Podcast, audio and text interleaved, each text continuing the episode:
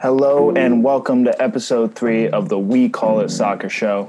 I'm Walker Manning, joined by my guy, Calming Presence, transfer aficionado. He submitted about 20 applications to take Ed Woodward's job. We're talking about Michael Fahey. How you doing today, bud? Doing great, doing great. Uh, could be better uh, with the weekend, but you know, can't complain. Yeah, we, we all could in, in one sport or another, you know? but sometimes that's just the way the shit rolls. Yep. All right. So to kick it off, we're going to tell you how we did with gambling last week. Um, we went five for nine on our picks. Bad week. Bad week. Down about 20% on bankroll. But nevertheless, there were some interesting upsets to say the least, and uh, some very entertaining games that we are going to learn from going forward. Because as you told me, as you told me, this COVID shit, it's different.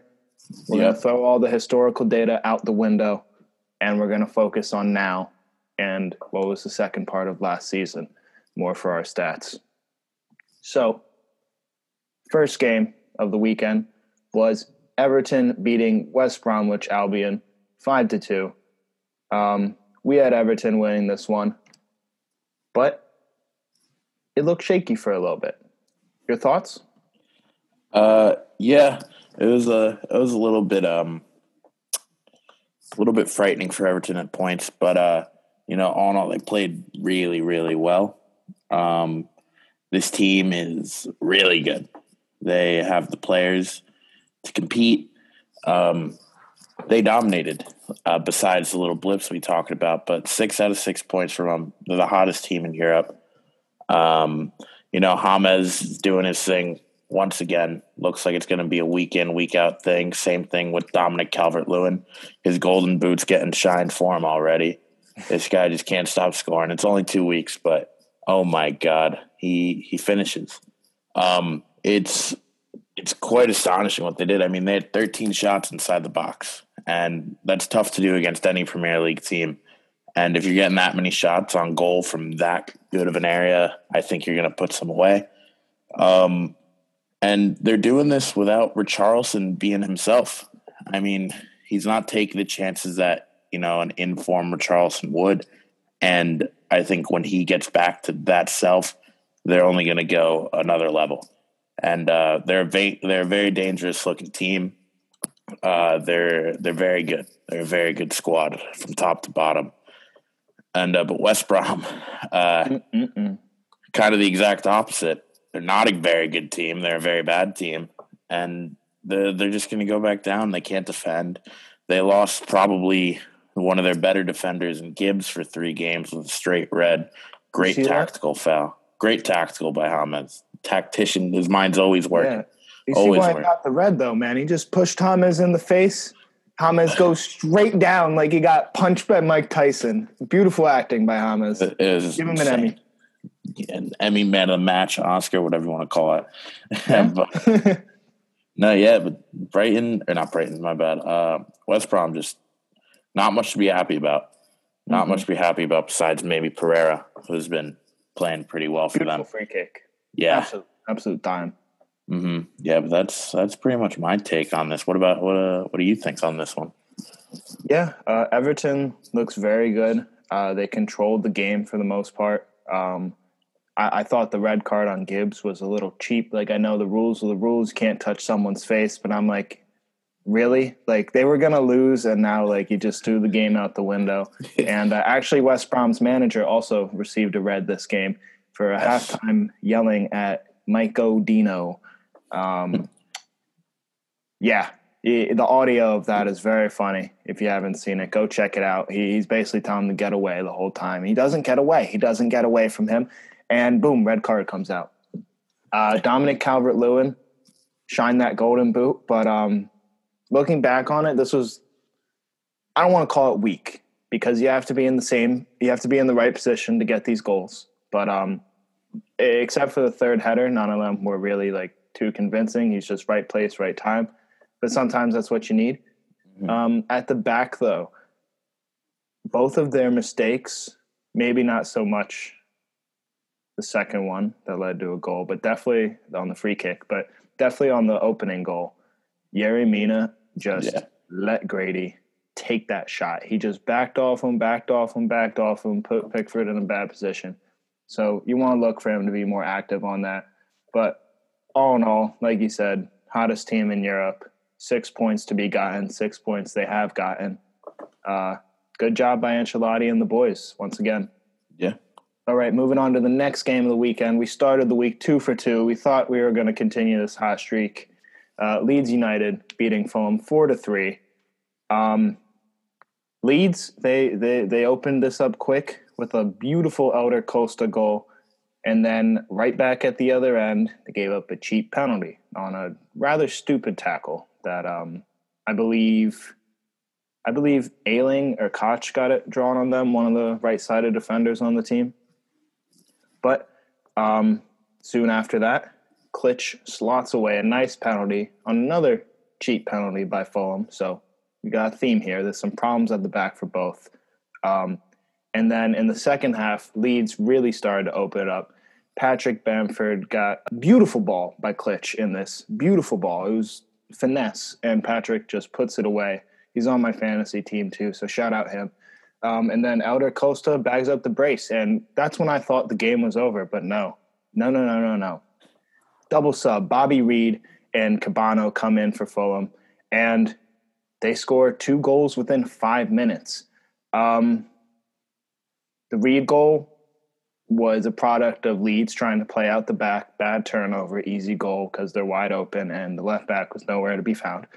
Um, Mitrovic goal, uh, Koch, real bad game from him. He got fucking mossed, yeah. absolutely done up. Um, yeah. They got to clean that up at the back for Leeds, but th- this game was just so fun to watch.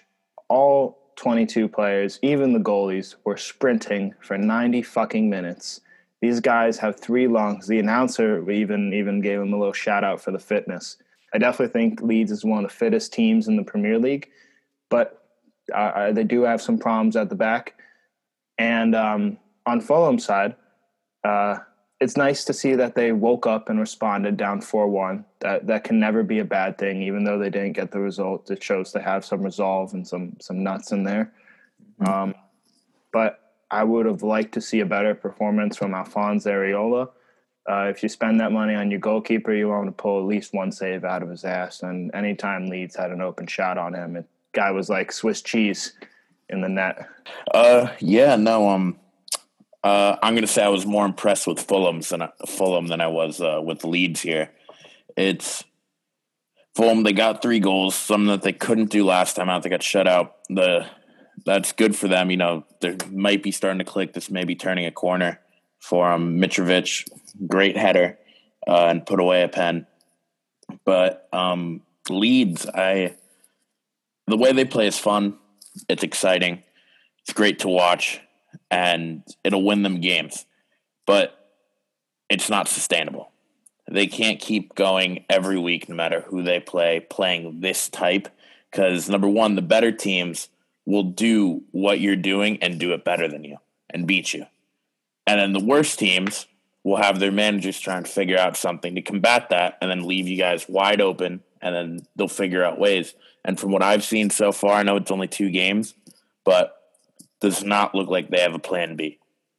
Um, you know, they got the win. Most important thing, any game you play, three points is three points, no matter what way you cut it.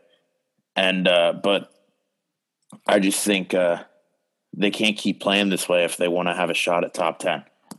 Um, Fulham, you know, like I said, I was more impressed with them. They got the goals that they needed.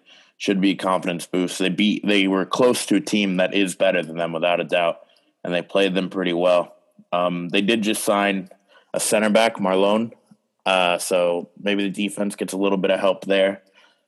Um, yeah, and Areola, yeah, he needs to uh, play better. Play better. I'm pretty sure he's he's on a loan deal, right? I mean, the way this Fulham yeah team, season long. Yep, long okay. for the season. Yeah, so the way this Fulham team plays, I am 100% convinced that PSG only sent him there to get shots at him to make sure that he could take at least 10 shots on cage a game.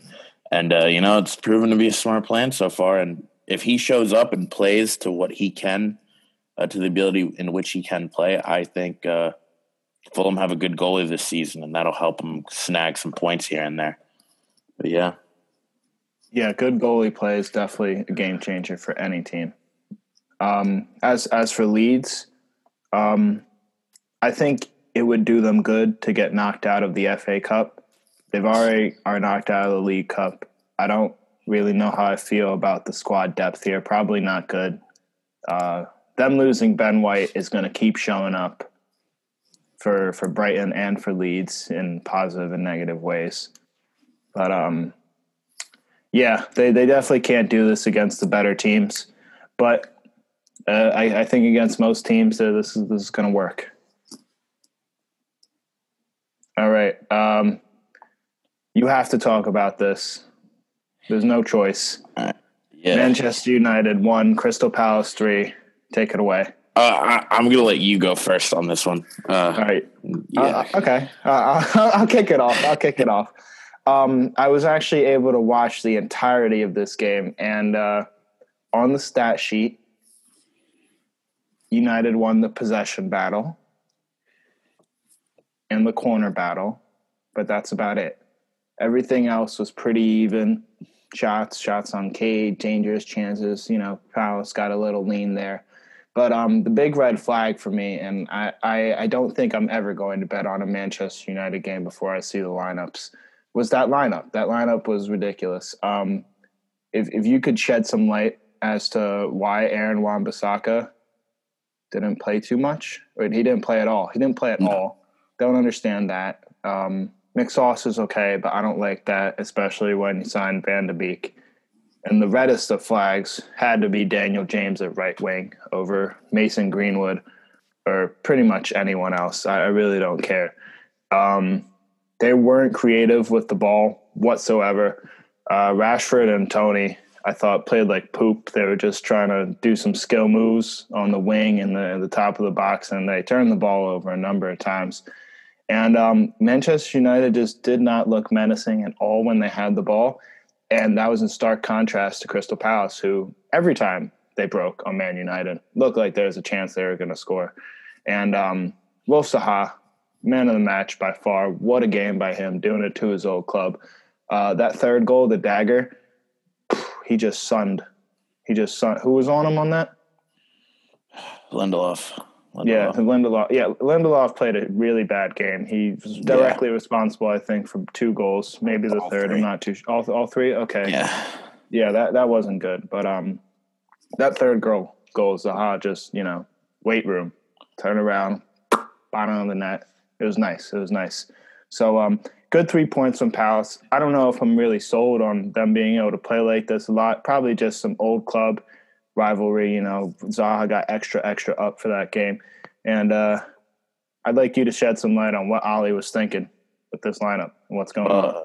No but yeah, well, um, Wan-Bissaka wasn't in because he had to quarantine. Uh, he trained in Dubai for his vacation, and uh, England has a 14 day quarantine period for that. So I think Ali said he only trained three days with the team, so it wasn't enough for him to uh, get as any minutes in this match. But um, yeah, everything else you said, the rest of the lineup choices. I mean, first it was a terrible game from United, almost all the way around. Scott McTominay was terrible. He's not a center defensive mid. He's a box to box player. Playing him as a holding midfielder is one of the worst things United can do. He ran around with no purpose whatsoever. He is the worst person to play in that position on United's roster. I mean, what Fred was fit, didn't play. Matic fit, didn't play. I, I don't know what that was there. I'm I just can't even explain that one. It was ridiculous. Victor Lindelof, what the hell? What the hell? You're responsible for all three goals and played the worst game you ever had. I don't care if it was Pee Wee, Youth League, Sunday League, professional, worst game you have ever played mm. kicking a ball. Mm-hmm. I, I don't care.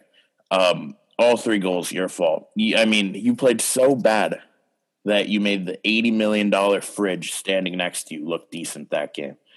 Um, I Manchester United spent 80 million great British pounds for a captain who has spent more nights in jail than man of the match performances that he has put on for this club.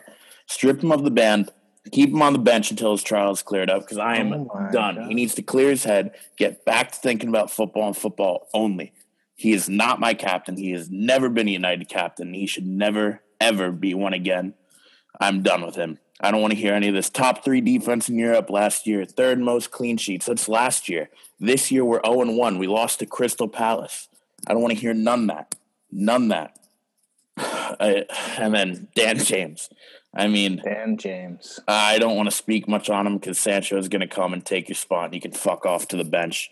You're you're the biggest waste of space. You're Welsh Sonic out on the right. All you can do is run straight.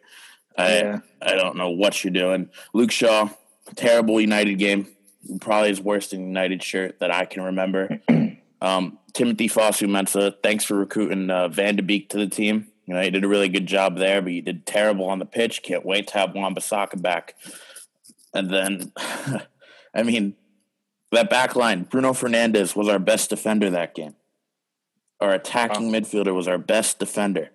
He hustled more than anyone, got back, made tackles, did what he needed to do to try and help this team win. And even Superman coming in here like he's been for this team couldn't get it done. Pogba, I don't even know, man.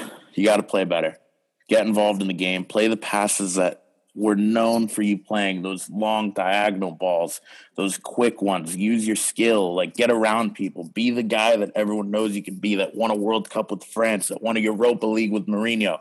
Be that guy because you can be that guy, and we need you to be that guy. Rashford, are you hurt? Is your back still hurting? I I don't know. Like you, you're playing like it. You need to get your confidence up and be one of the brightest talents in the world that can lead this next generation. De Gea, good game. You know, a little bit of positive. Um, you saved a penalty that, unfortunately, VAR is the stupidest thing ever introduced. In oh yeah, professional sports. Was, mm, so, um, like that at all. Yeah, so you got you got unlucky there. You almost got the second one. You almost saved the first goal. I mean, I can't complain from you. you shouldn't have had to make a save on the last shot either. Lindelof just got absolutely hosed around. So good for you. Uh, then Ollie, Ollie, Ollie, Ollie, Ollie, Ollie, Ollie. Thank you for pointing out how many holes this team has and forcing the worst executives in this game to go and make some deals. You got Donny Van de Beek, who solid scored on his debut. Looked pretty good in his cameo.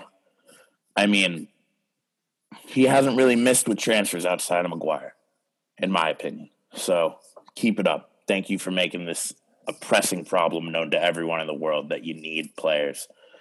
And finally, Ed Woodward, Matt Judge, Joel Glazer, and Avram Glazer. You guys suck. You're blood sucking leeches that will run the biggest club in the world to the ground if you don't change. No one's upset money. No one's upset you're making money. Keep making money. You're great at getting sponsors. You're great at doing business deals. You're great at doing all that stuff. But how do businesses get better? They invest money into their business and keep it a competitor in their market. You love money from making the Champions League. Could you imagine if you won? You love money from getting top four. Imagine if you won the Premier League. I can guarantee you, I don't know the numbers, but I can guarantee you winning the Champions League or winning a Premier League is better than getting knocked out in the round of 16 or finishing fourth. Get this Telles deal done. Sign Sancho sooner rather than later bring in Upamecano or Ruben Dias to play next to these waste dudes that we have back here at center back. I'm on my knees. Like, I beg, I beg. Just give one single fuck about this team, and you will not regret it. You will make your prize money back. You will get new sponsors, better sponsors, bigger sponsors. Act like the biggest club in the world because you are. Please. And wow. Palace played well. You know, dominated for 90 minutes when they only had 23 minutes of the ball.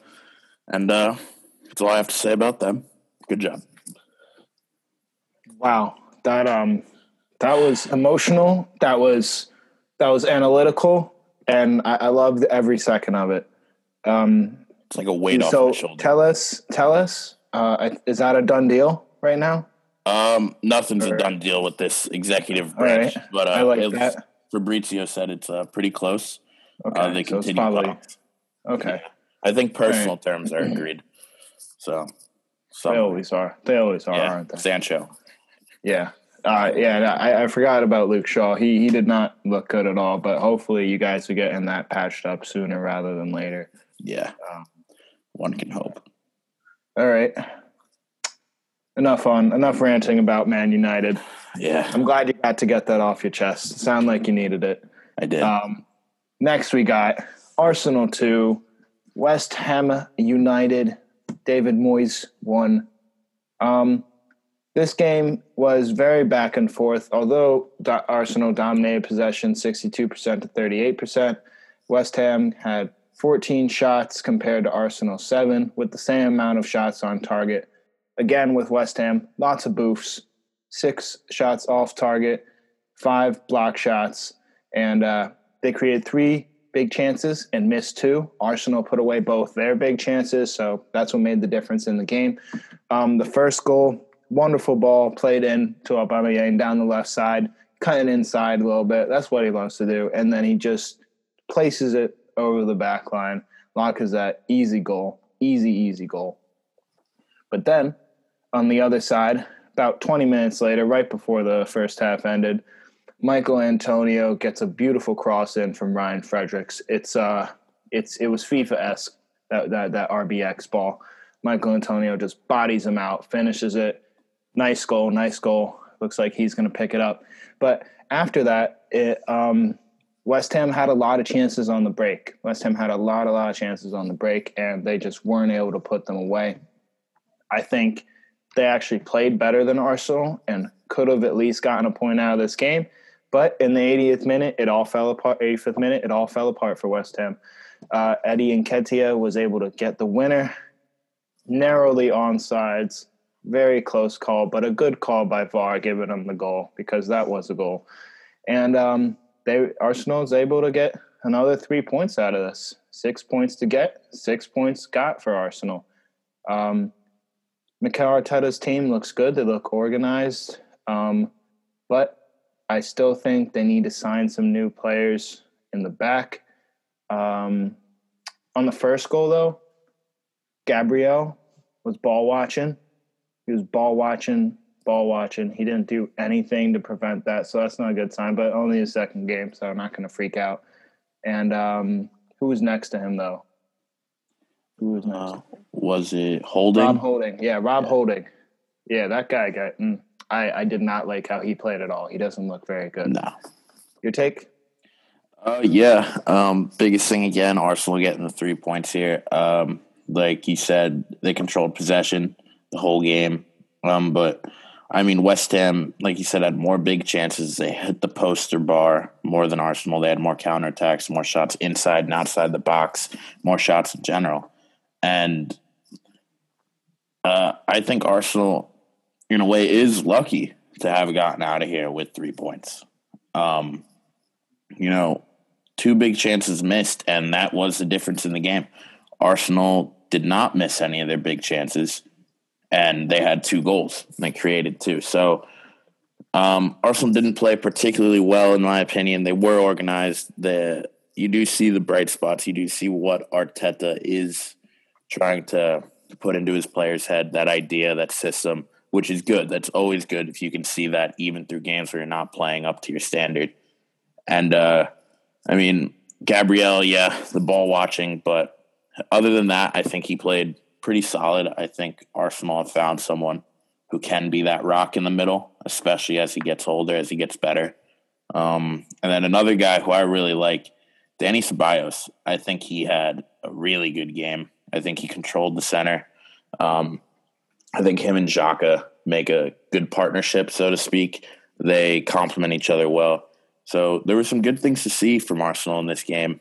Um, West Ham, I, they created shots, not many on target, um, but they got to be more clinical.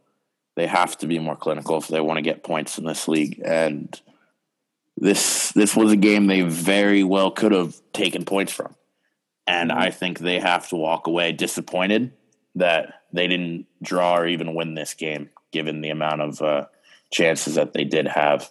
but you know, um, Arsenal won, West Ham lost, and that's a that's kind of how you know people would expect it to go. But I don't think the game went how people think it should have went, and promising for Arsenal that they were able to win a game like that. Like I said, not playing all that well, but uh, yeah, I think West Ham's got to be kicking themselves after this one.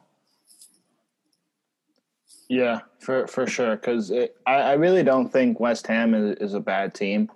They mm-hmm. created many chances and they just need to put them away. The one that stands out the most to me was, um, I think it was, I want to say it was Issa Diop in the box. He got a ball right in front of the goalie. I, I know I'm I have bricks for feet and I could never even play in a Sunday league in any any sense of a good good way. But dude, he bends down like all the way down and tries to head it, and it's just weak as hell. It was weak as hell. Just makes no sense what you try to do with it. Take a touch, try and get it on your feet. Uh, it could have been two one West Ham at that point, but uh, you know that that was the story of the night. They're not clinical, not clinical enough at all. Yeah. All right. Uh, next game on the weekend Tottenham five, Southampton two.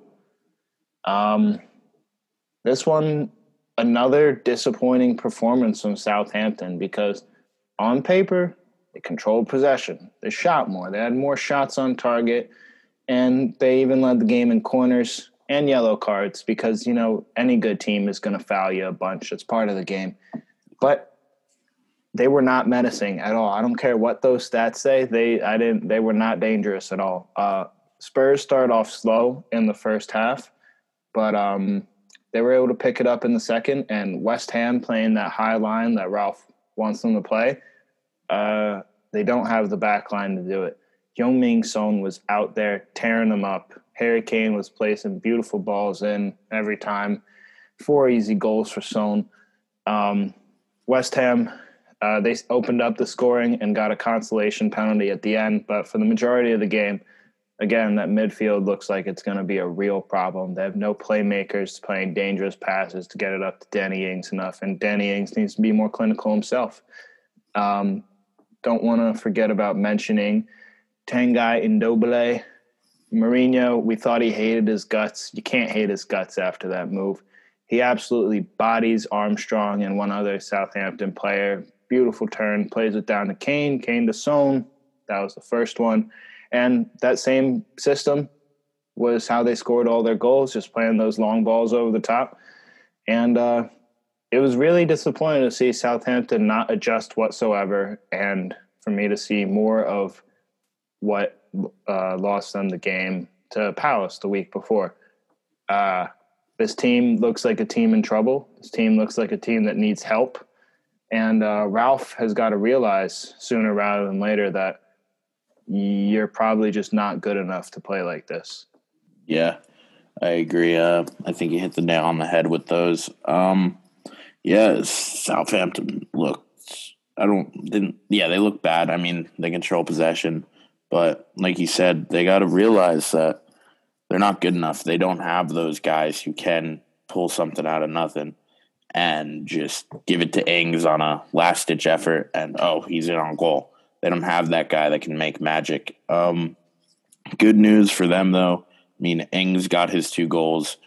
Uh, so he did better than last week. He put the penalty away nicely. Um, so that's I would say is the lone bright spot from them. Uh, and then Spurs, like you said, Son, man on fire. Kane, man on fire. It's they played off off the chain, and uh, I think actually um, Spurs. I know all the goals happened, but I think they played a little bit better once Ndombele came off the pitch uh, for um, Lo Celso. So I do think uh, Lo Celso should be starting on this team because you can see what he does for them offensively. I just think their whole mood kind of changed when he came in. Um, Lloris had a solid day between the sticks. Gave up two goals, one of them pen. Can't fault him.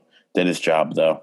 Um, and another thing for Spurs is you had another disappointing outing from Lucas Moura.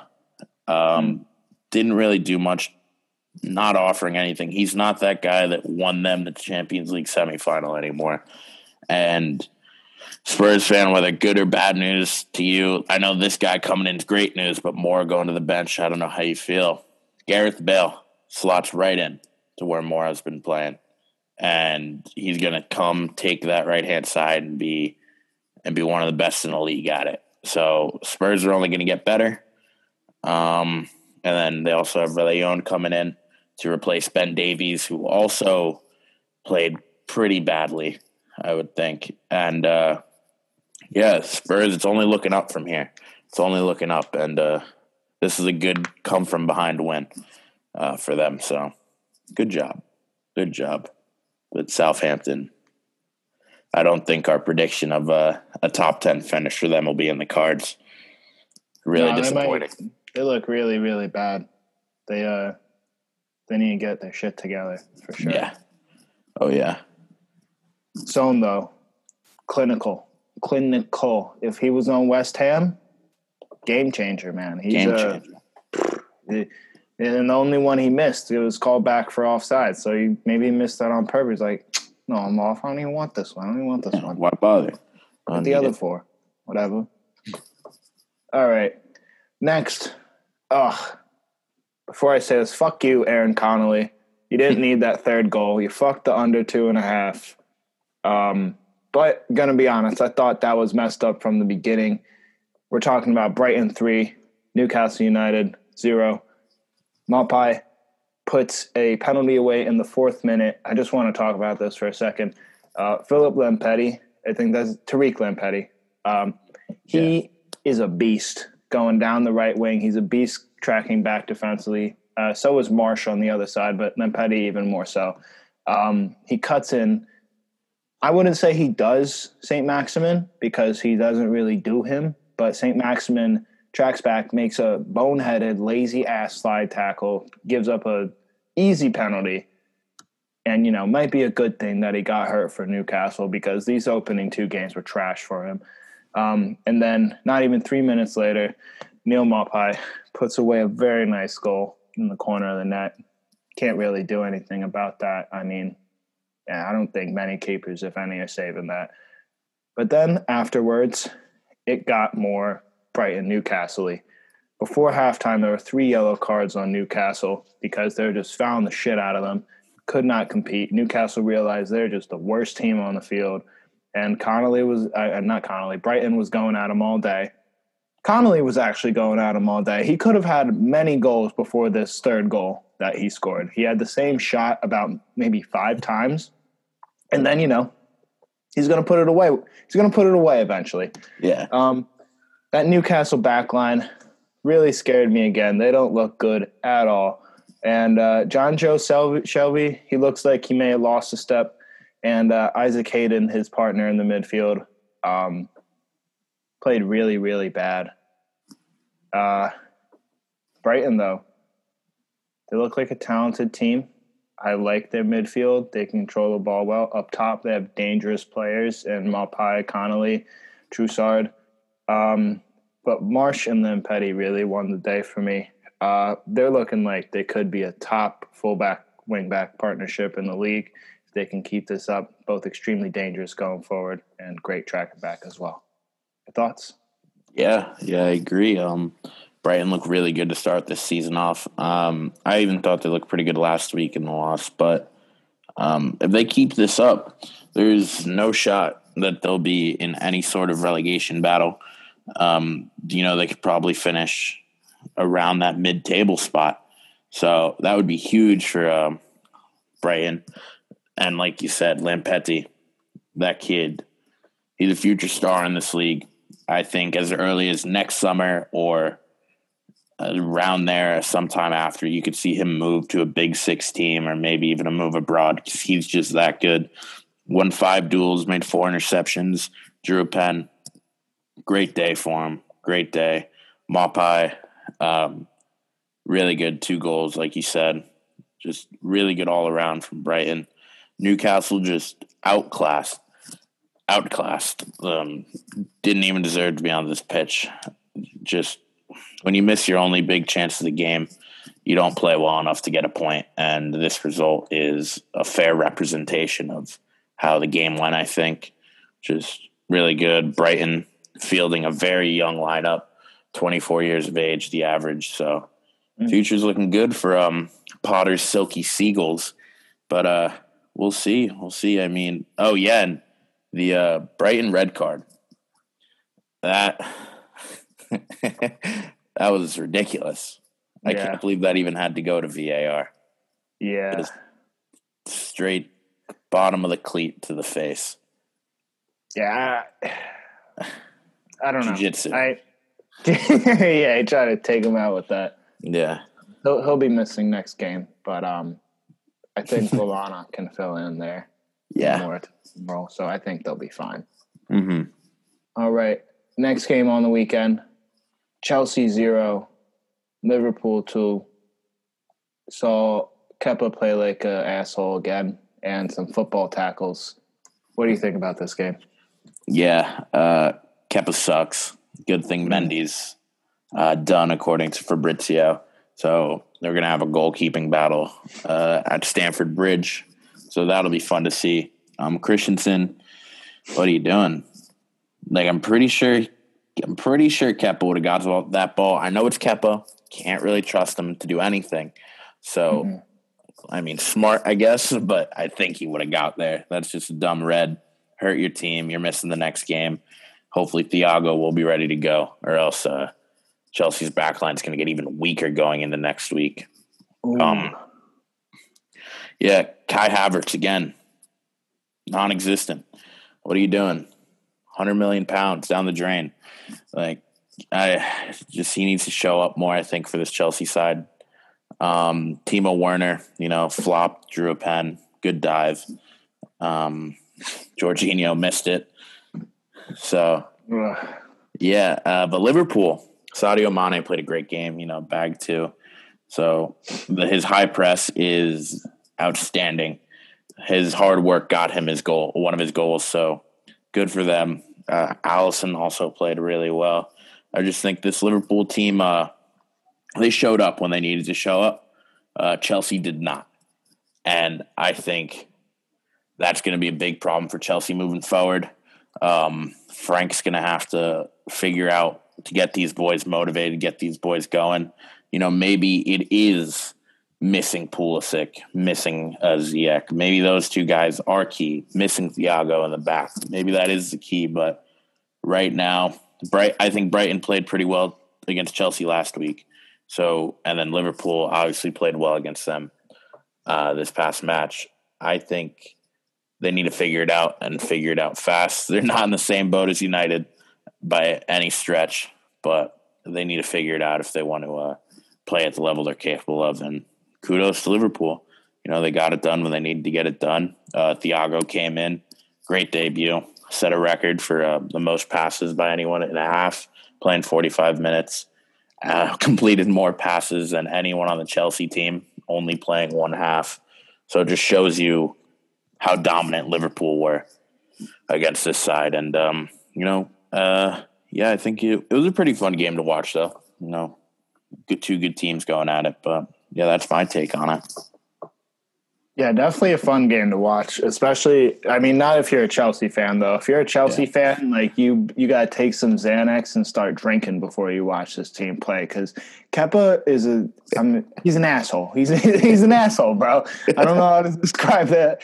Uh, he gave away a cheap ass goal to Sadio Mane, and um, Christensen, before he got sent off, actually made a great heads up play because Kepa, um, I, I, guess Frank was spamming the Y button or some shit. Yeah. Kepa runs out to the side of the box, like hesitates before he gets there, and um, beautiful cross played in.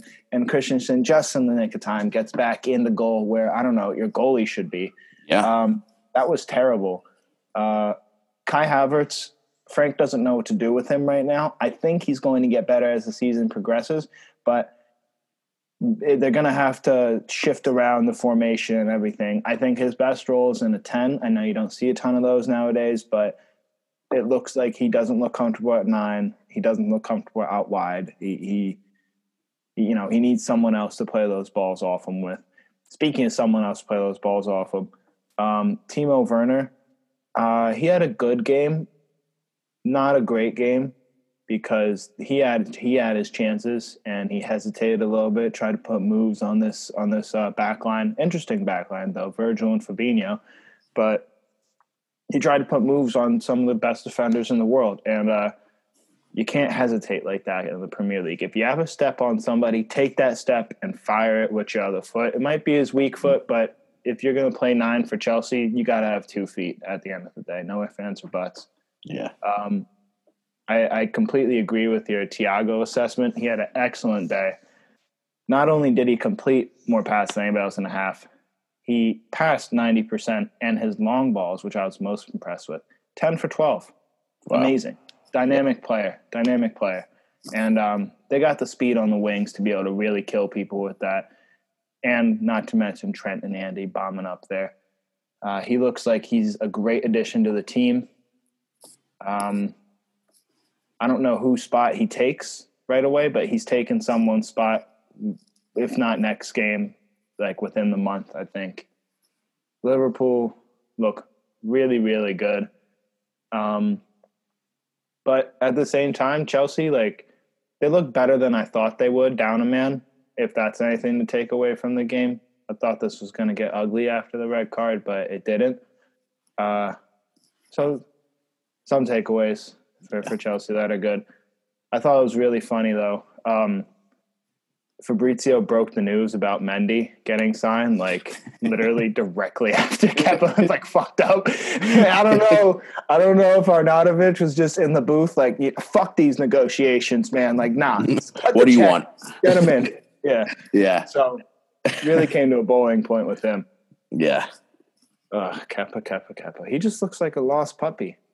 It's, he does sad, almost. Yeah, going from one of the most touted keepers in the world, you know, the heir to Spain's throne, to this. It's a it's been a fall from grace.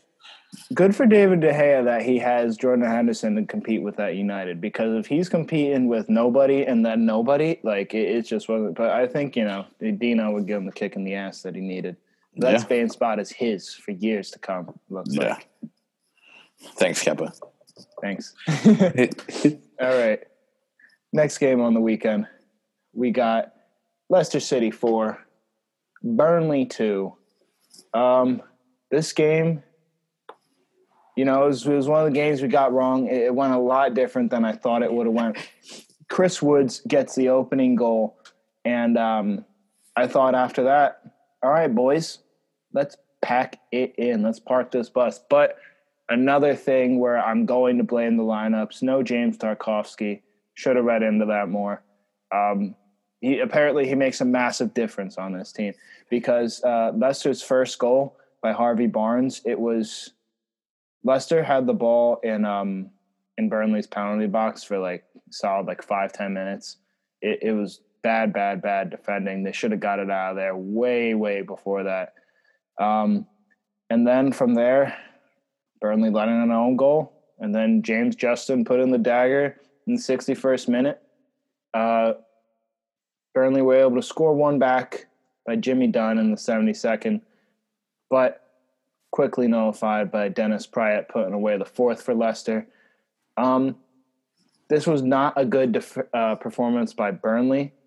Uh, you know, they they sat back, they played on the counter, and were able to create a decent amount of shots on cage. However, they mo- they missed both of their big chances in the game. You can't do that and expect to get any type of points in the Premier League.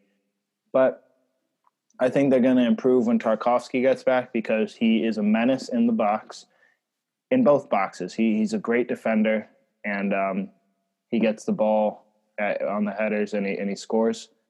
They were actually missing Ben Mee as well. So both of their starting center backs, I think, were out. So that's that's never good. Leicester, though, another game with no James Maddison to start, and another dominating performance. Uh, it looks they, they look good. They look good. What do you think? Yeah, uh, real quick, right before we uh, jump into my take, uh, West Ham just had David Moyes, Issa Diop, and uh, Josh Cullen test positive for COVID nineteen. So oh, the you I don't know if they had it during the game when they played. If they did, that could be huge um, and a butterfly effect for the rest of the league.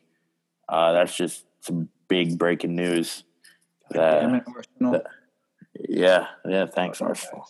Thanks, Arsenal. Classic. Probably Absolute gave it to classic. probably Arteta probably planted it in the in the grass. Yeah. but yeah, that that could see a that could have some big ramifications around the league. So um, hopefully it doesn't. You know, soccer's back. We love it, and Yeah, uh, hopefully these guys heal up and heal up quick. Yeah. But Yeah, uh, hopefully they didn't affect any other teams, man. That would really stink if there had to be a pause in the action for a few teams. Yeah, yeah, that really would. Um, but to the Burnley, um, Burnley Leicester game, I think you know did not go as you said did not go as anyone would have guessed in a million years. A six goal game with Burnley being involved, unheard of. Unless unheard it's against City, man. Nah, nah. I don't. I don't see that's happening. of. Crazy. But yeah, I mean, Nick Pope didn't play well at all. I mean, he uh, conceded um, conceded four goals, only made three saves. So, not a good day in the office for him. Uh, you know, Leicester did look good. Harvey Barnes, he looked pretty good. Um, but like you said, lineups are huge, huge, especially with no fans. You know, uh, replacement players can't get the fans behind them to put in a shift. But um, yeah, I think Burnley definitely, uh, definitely would have benefited from having a full strength back line in. Um, that definitely could have helped them out. But you know, I was surprised the way the game went to not see Jamie Vardy get anything. Uh, you know, normally Leicester score and he's the guy behind it. So I think that's really good for Leicester, being that they can score four, put four past a good defensive team without Vardy having to do it all. So I think that's a real promising sign for them. Uh, needed this win, good win, game they should have won. So good job, Leicester. Uh, Burnley, I think, unlucky that uh, they didn't have a full strength team out there, but it is what it is. You got to play the games when it's time to kick off. So, yeah. Yeah, you gotta play with who you got at the end of the day, and that's gonna be the case with a bunch of these teams. A bunch Mhm. of teams have multiple competitions. People are gonna go down. People like West End for him are gonna get coronavirus. And Yeah. you just gotta buckle up and keep playing. You know. Yep. All right. Um, next, we got Aston Villa beating Sheffield United one to zero. I wasn't able to catch much of this game, so um, well, what'd you think? Um, you know, I think the stats really do say it all for this game. Um, domination by Villa, uh, seventy-one percent of the ball. They had eighteen shots to Sheffield's four, but only two of them were on target. So, I mean, domination, but not efficiency. Yeah, no. So they definitely dominated on the stat sheet and in game. They had zero big chances. Still managed to come out of here with the points. Sheffield, though,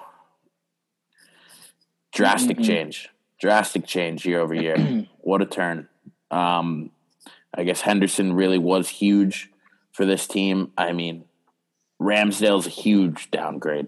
Absolutely, Oh, yeah. just not good. So losing a top class keeper like that will definitely hurt you.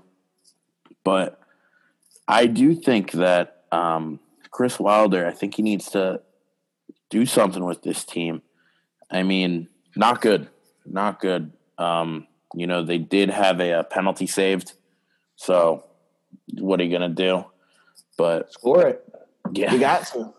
yeah, I know it's right there for you to score. So yeah, I guess it's something they could do. They definitely could have scored it, but um, they didn't, and that came back to haunt them. But all in all, even though Villa couldn't put shots on Cage, really, they deserve this win. They got this win, and uh, not looking good for Sheffield. I mean, at the beginning of the season, you look at the fixtures. If you're Villa, you're thinking this is a game we might be able to get points out of, and Sheffield thinking this is a game we will get points out of. So for that uh, result to happen, one 0 to Villa is monumental for that Villa side, and uh, I think they'll carry on this momentum. It'll be huge for them. Sheffield needs to figure it out. They need to figure it real quick. Yeah, Sheffield do need to figure it out. Um, I got a I got a theory on them though. This is actually the first full season that they're going to be inherently cursed for reasons we will not disclose. So I think they already had the momentum last year. Something happened, and we know what it is. But something happened, and now they're uh, I think they're slated for relegation. But what are you going to do? What are you going to do? Curses are curses, and um, miss penalties are missed penalties. Yeah. Also, didn't help that that early red card by John Egan. Um, could, could Villa have scored on that chance, or was it unnecessary? What do you think? Um, I don't know. I don't know. Not. Yeah. It's it's again like given the shots on target. You know.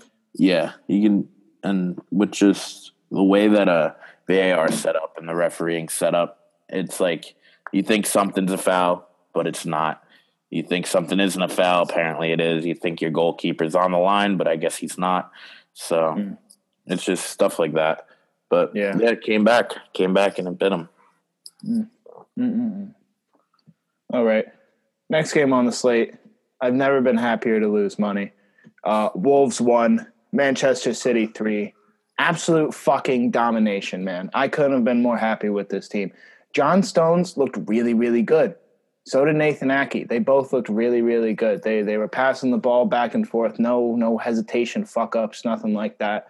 Kyle Walker, I know I've called you an asshole, and I will not stop calling you an asshole until we see this Champions League season. But good job out there, buddy. You you look dangerous.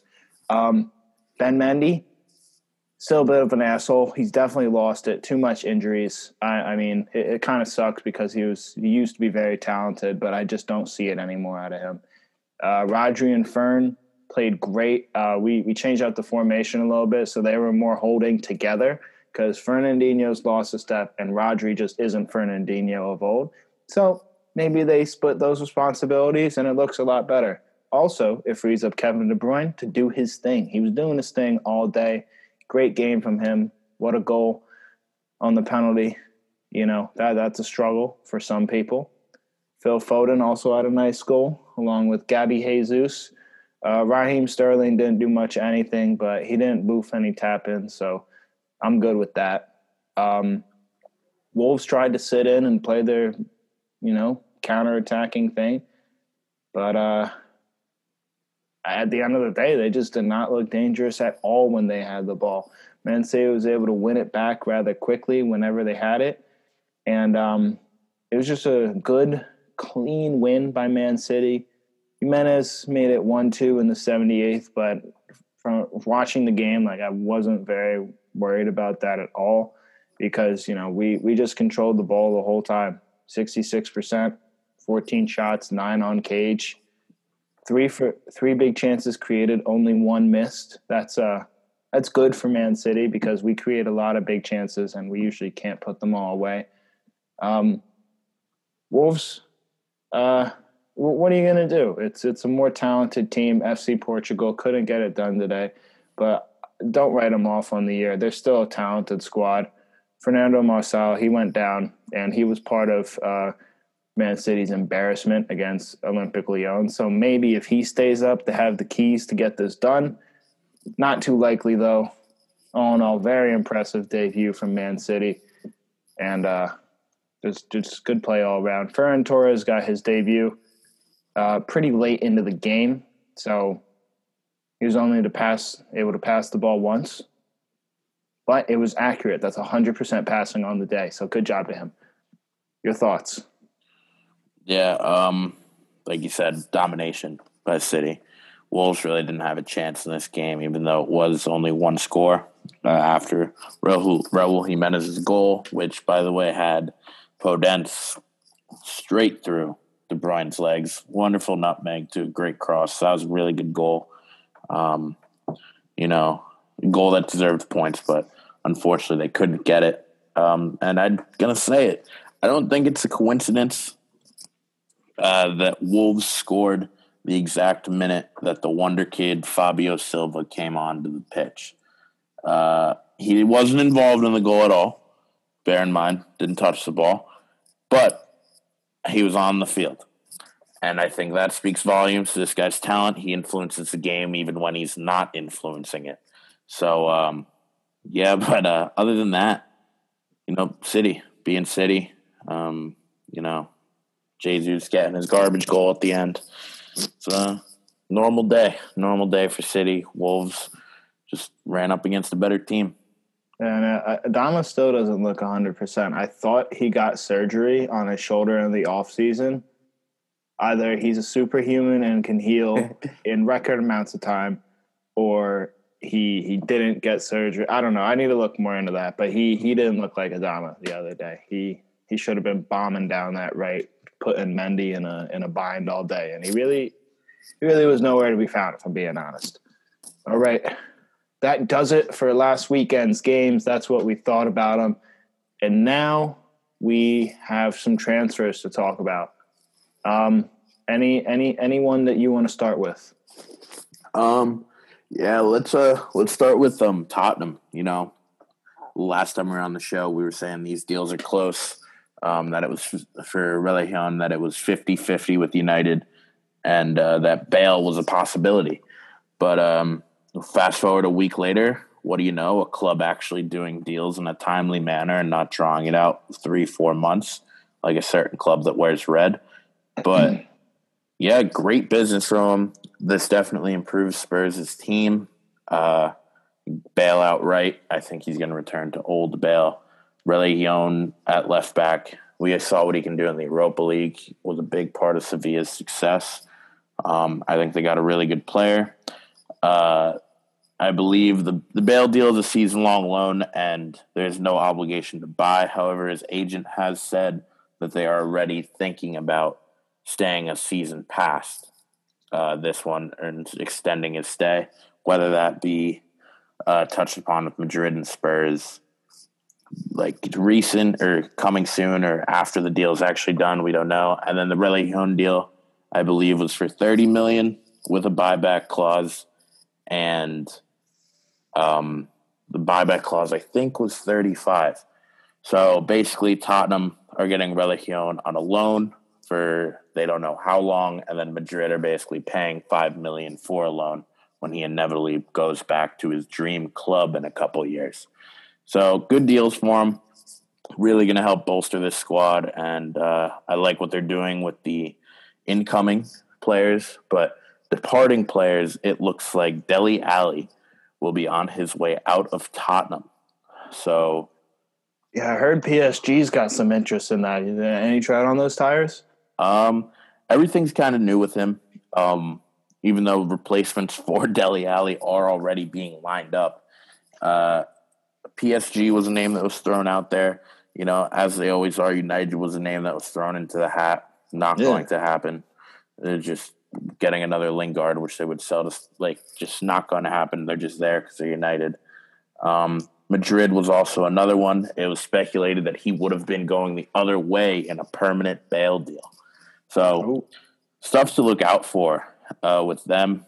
Uh, Spurs doing some good business late in the transfer window, and uh, good on them. Good on them. Uh, you you like their moves? What do you think about what they've done? Yeah, definitely like Spurs moves. Lucas Moura has been playing like shit, so um, Gareth Bale stepping in there is going to be an instant upgrade. Same with Sergio Reguilón.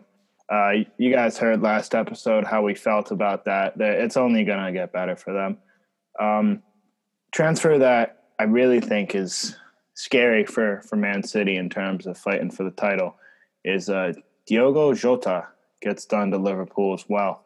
Uh, wow, I did yeah. not see that coming. I thought he was integral part to Wolves. Uh, he, he's he's a great wide player slash striker. Just a another one of those Mane Salah depth pieces. Um, I think it's going to only improve them and uh, that that's a great signing in my opinion. And another good signing that I liked uh, in our preview show, we said that Palace had trouble at goalkeeper. Not Palace, Villa had trouble at goalkeeper. Doesn't need to get someone done. Emiliano Martinez from Arsenal, who personally he had a better end of the season than Leno did last year, and um, Villa were able to get him for 19 mil. I have it, and um, that's a steal. That that's a steal for a solid goalkeeper. I think he's going to go in there and compete right away for that spot. And um, another move that I like, the Batman, going back home. Michy Batshuayi going to give Ayew and Zaha some help. Uh, that's only only going to mean good things. I think he's a player suited for that caliber of club. Chelsea was a step too high, uh, so he, he fits in at Selhurst Park. I think pretty good. Mm-hmm. Yeah, yeah, I agree. Um, I definitely like that. Uh, the Batshuayi signing. I think he's going to help uh, ease the load that's on Zaha at the moment. You know, and that's going to help Townsend because now there's two guys to focus on, and rather than well, now there's three guys to focus on. Sorry, rather than just the two, and that's going to create more space for him to allow him to be the creative player that I think he enjoys to be. So I really do like that move. Um, and I think this one is the final completed deal that we touched on earlier. You know, the Mendy to Chelsea. Great signing by Chelsea. Um, it's competition for one of the weaker positions on the field. So addressing areas of need is always key. Uh, Mendy is slightly injury or not injury error prone. So I don't really know what um, or how he's going to change that if he's going to adapt to the new league and be better with errors. But uh, big frame, six six, big guy, shot stopper. Um, but we'll see. We'll see if he gets any game time over Kepa in meaningful games, and if he does, that could be something to uh, follow. And maybe Kepa's headed out uh, in January or the summer. Yeah, so, if anybody want to take on those wages. Yeah, yeah, yeah, yeah. Um, it's it's going to be it's it's going to be interesting at Chelsea with that goalkeeper battle. I'd keep an eye on it. Um, but as for some more speculation, Arsenal, uh, are they ever really going to sign anyone? No one ever knows. But they did have a uh, boost in the Partey deal with Atletico because Atletico Madrid do want to sign Torreira as part of the deal. Unlike the mm. Awa with the Guendouzi, where the phone was literally hung up on Arsenal, um, there's actually a player involved going the other way that seems to be wanted by the Atletico Madrid. So Partey may be closer than most people think. Um, we'll have to keep another eye out on that one. This would be a big boost to Arsenal's midfield. I think he would come in and instantly make them a better team. Um, we'll see. We'll see. That could be a major signing for him. I'd like it if they made it. It'd be cool. Um, then moving on to Leeds, two speculative deals in the works here. One, uh, they're very close to ste- sealing the Llorente deal, uh, twenty million on the Spanish defender. Um, that'll help them. You know, it's gonna.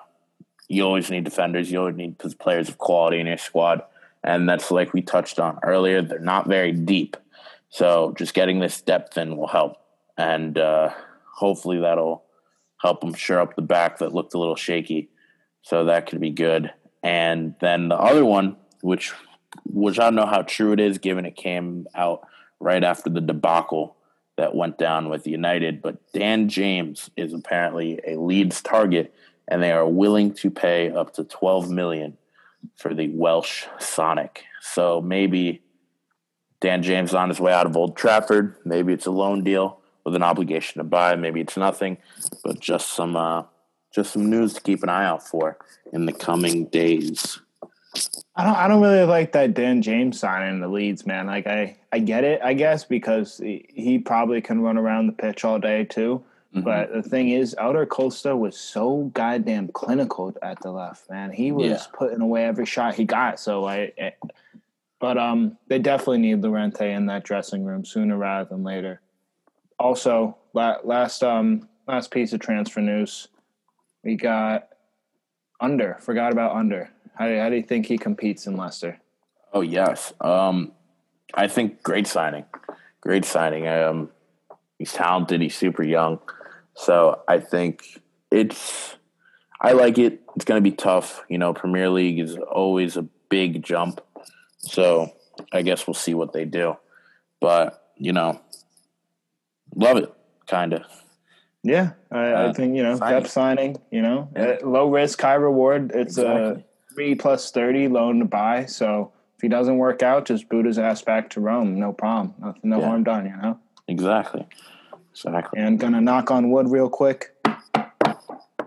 Brenden Aaronson to RB Salzburg. Hopefully, hopefully it gets done soon. But maybe it's more MLS trying to negotiate a twenty fucking million dollar fee or something crazy yeah. for a player in a league that isn't too developed yet. But uh, you know, let's hope he gets this done and gets out of gets out of America sooner rather than later. Even though he is absolutely carrying the Philly Union on his back. Mm-hmm. And then uh, another American piece of transfer news: Sergiño Dest on his way to either Bayern or Barcelona.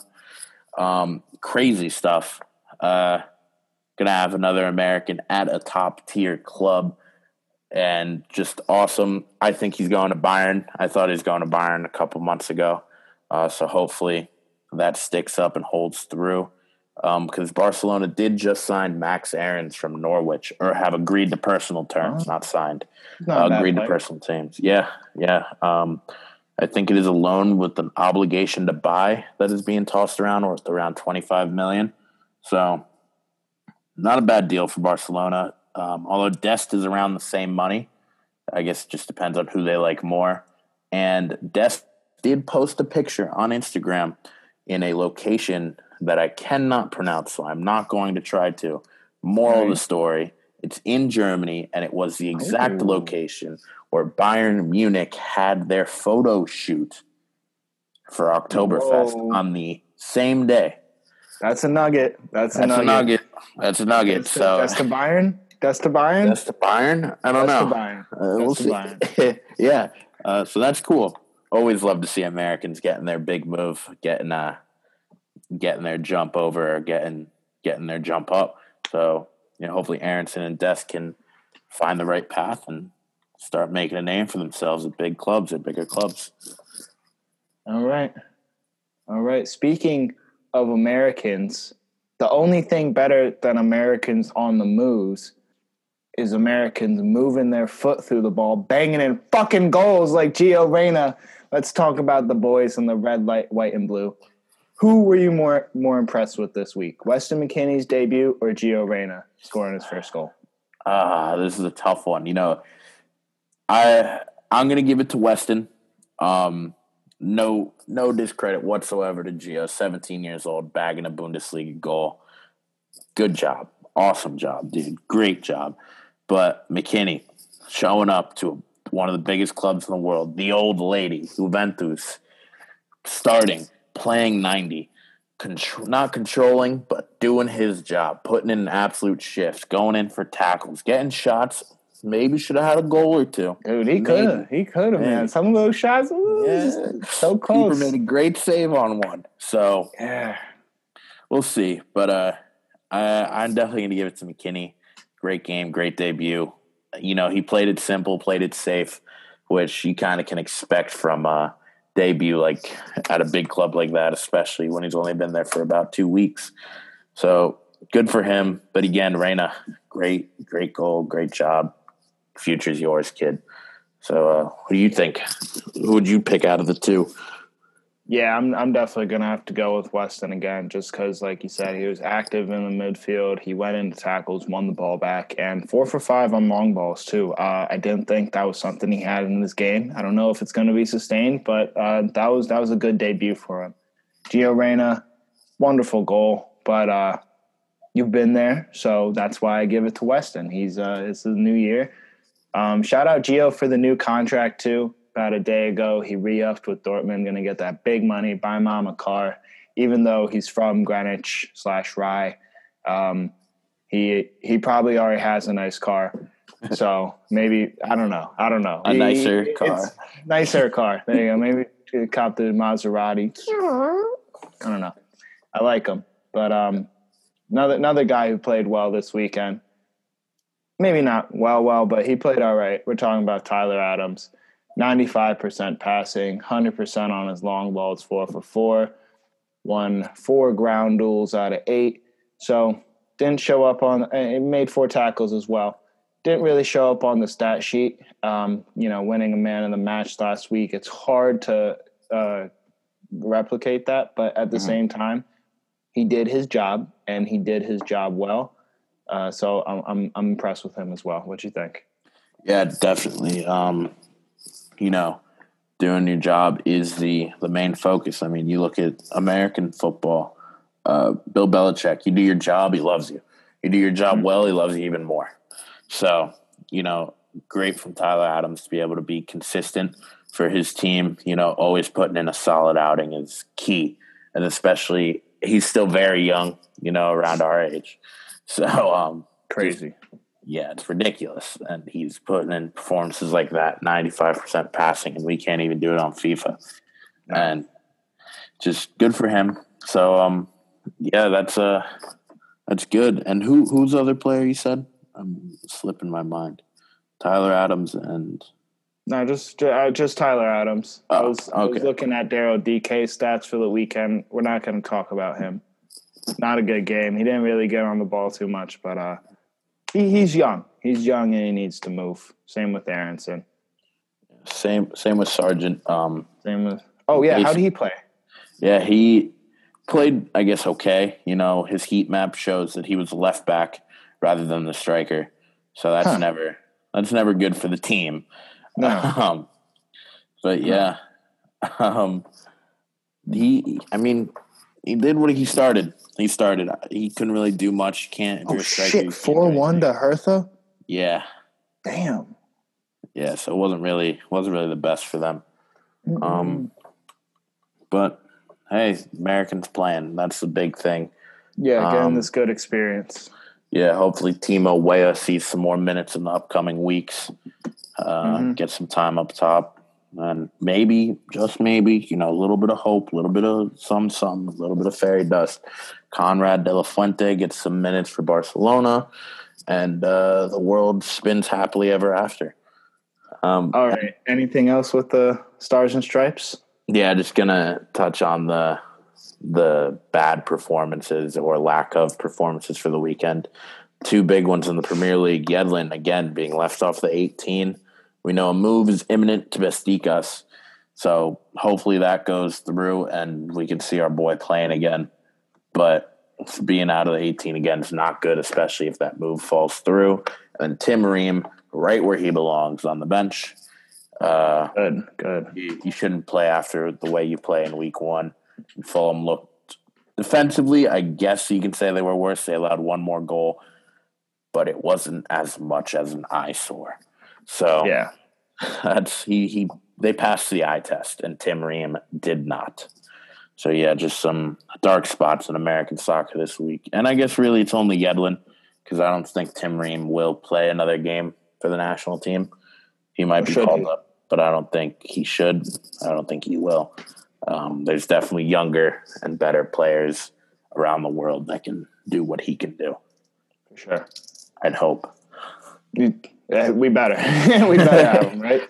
Yeah. I think uh, I think that's all the all the news on Los Americanos this week.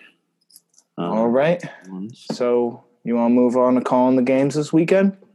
Uh, yeah, yeah. Let's let's knock that one out. all right.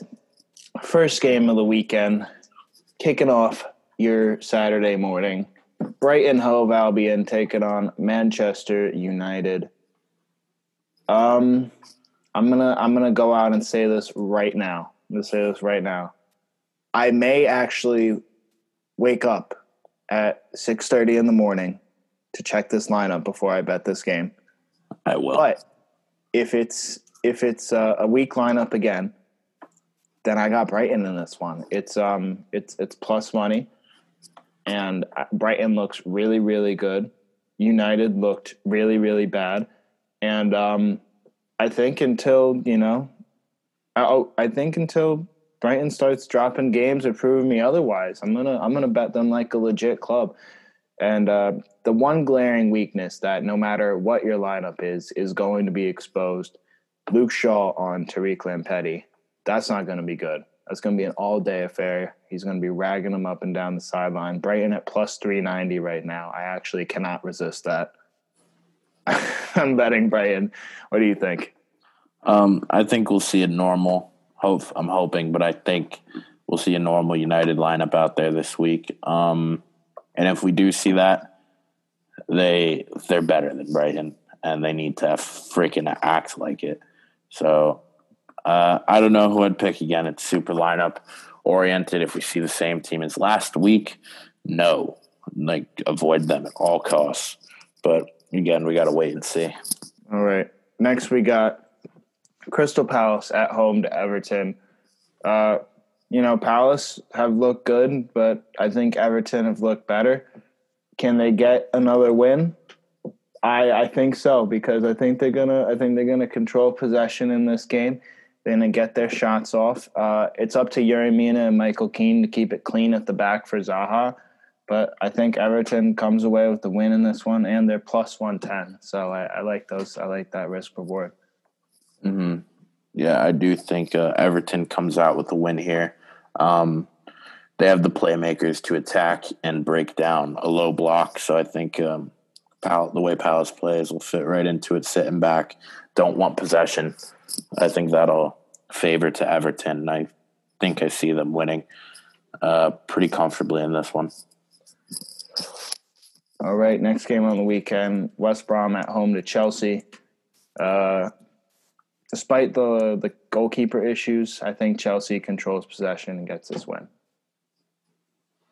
Yeah, yeah, Chelsea definitely should walk out of here with three points, and I think they should do it comfortably. Yeah, West Brom is bad. They're, they're bad. Yeah, they're not good. They're, yeah, they're not good. Yeah. All right, now we got Burnley versus Southampton. Oof. Um, I don't know. I'm gonna go. I'm gonna go a draw in this one, or under two and a half, whichever is better money. Probably the draw, but I don't think there's going to be a lot of goals because I think again Southampton's going to control the possession.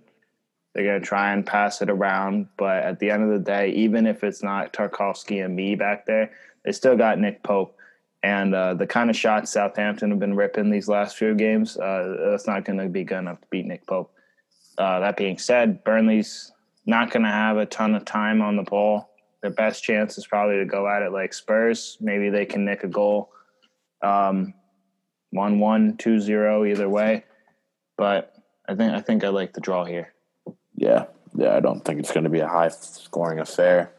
Um, also going to be a pretty boring game. I, my opinion, I don't know. I couldn't call this one on winner, loser, tie, but I, I'd have to agree with you and say it's a draw. But I don't know.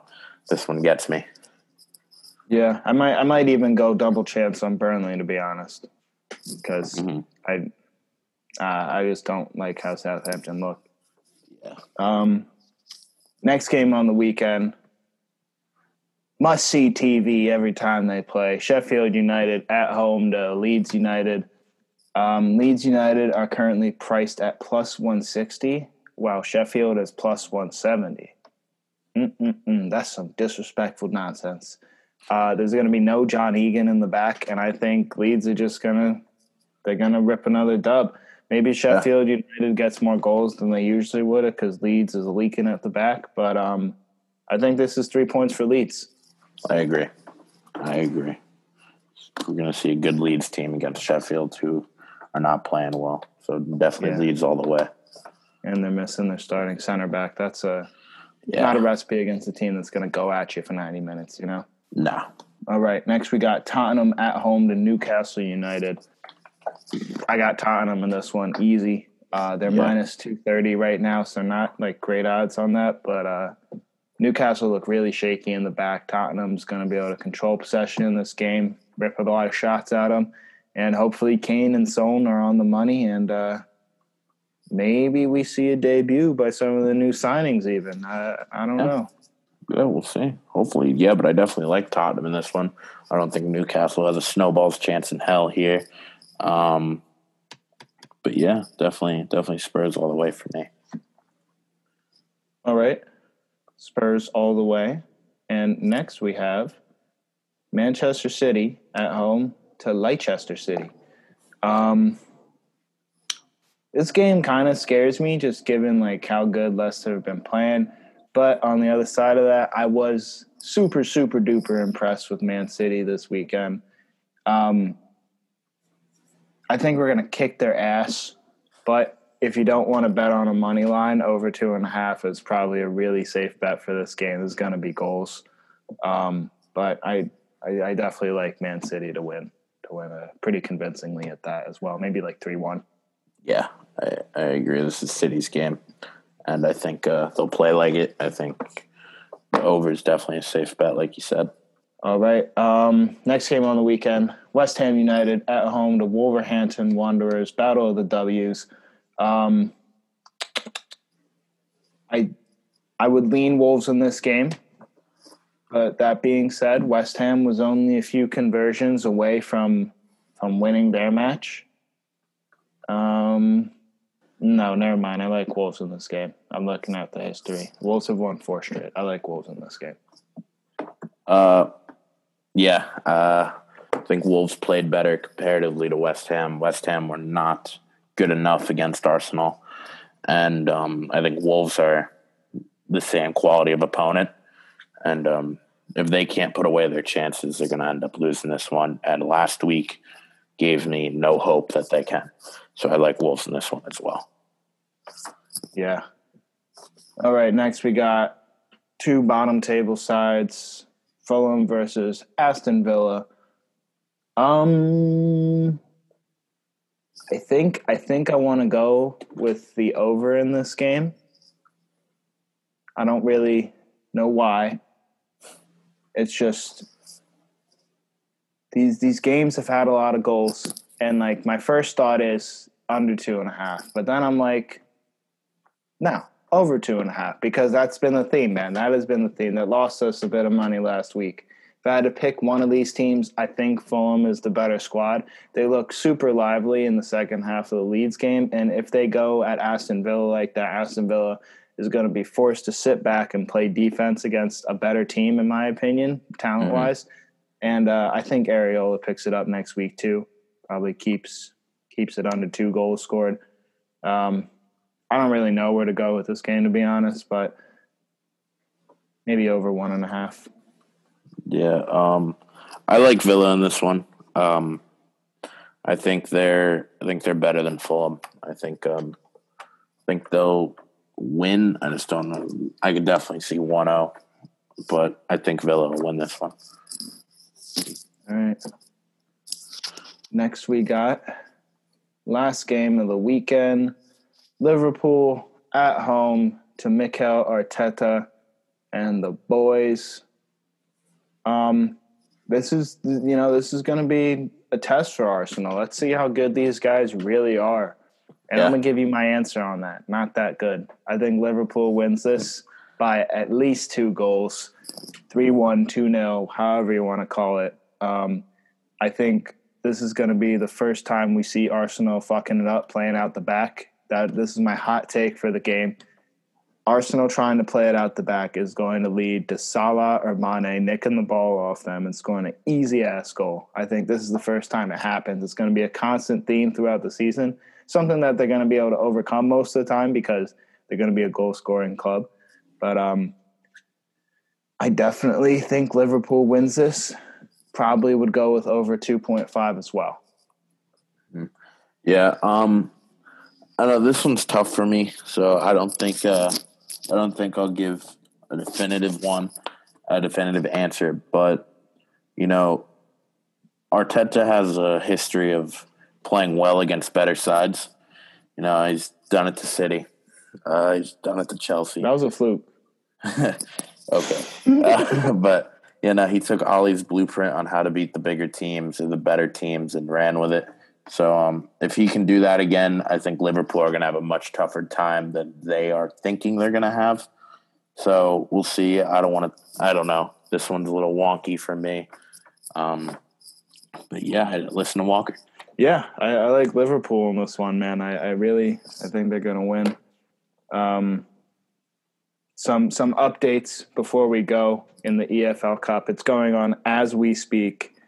Um, West Brom is in a 2 2 battle with Brentford in the 85th minute. Brentford, They look really, really good so far. They're taking it to teams in the Premier League two weeks in a row now. I think they're going to be back up. Look for them next year. Uh, West Ham United seems to be finishing better, although with a slightly changed lineup. We got 3 0 against, albeit Hull City. Not too impressive, but um, Sebastian Haller got on the board, and so did Robert Snodgrass. And those are people that play for them on a consistent basis. And then we have Manchester United. It's only 30 minutes in. So, you know. They're dominating. But it's 0 0. They're dominating. All right, man. I, I don't know. I, I, I, w- I would have liked to see some quicker goals against Luton Town, but that's just me. Um, you got anything else? Trust the no. Uh, fuck the process, bro. fuck Sam Hinkie. It sidebar. This is a different so Walker Manning Philly sidebar. Um, if the Miami Heat somehow go to the finals, everybody in the Sixers front office, maybe even ownership, needs to resign immediately. I don't know how an owner can resign, but he needs to sell the team. Everybody needs to get the hell out. Sell the team oh to the city God. of Philly. Yeah, losing Jimmy is bad. Uh, Philly's gonna burn. anything else going on in your anything going on in your sports life you want to talk about? Um, the Giants looked okay in the second half. That's cool. That's always cool. Yeah. Um, Saquon got hurt. That's never cool. Not cool. Um, the Mets are, I think, officially eliminated from the playoffs. So my heart attack rate or like my heart attack likeliness will probably go down with them. That's always yeah. good. Stevie Cohen's in town. Uh, the Savior, the Lord yeah, and Savior. Yeah. And yeah, but other than that, just United making my life hell. And I wouldn't have it any other way, sarcastically speaking. Yeah, I, I feel that. I definitely feel that. All right, that just about does it from us. Thank you for everybody who listened to this episode and to the previous episode. Once again, we really appreciate your support. Uh, yep. Let's hope we do better on gambling this week, and uh, we'll see y'all next week on the We Call It Soccer show. Thank you, guys. Take care.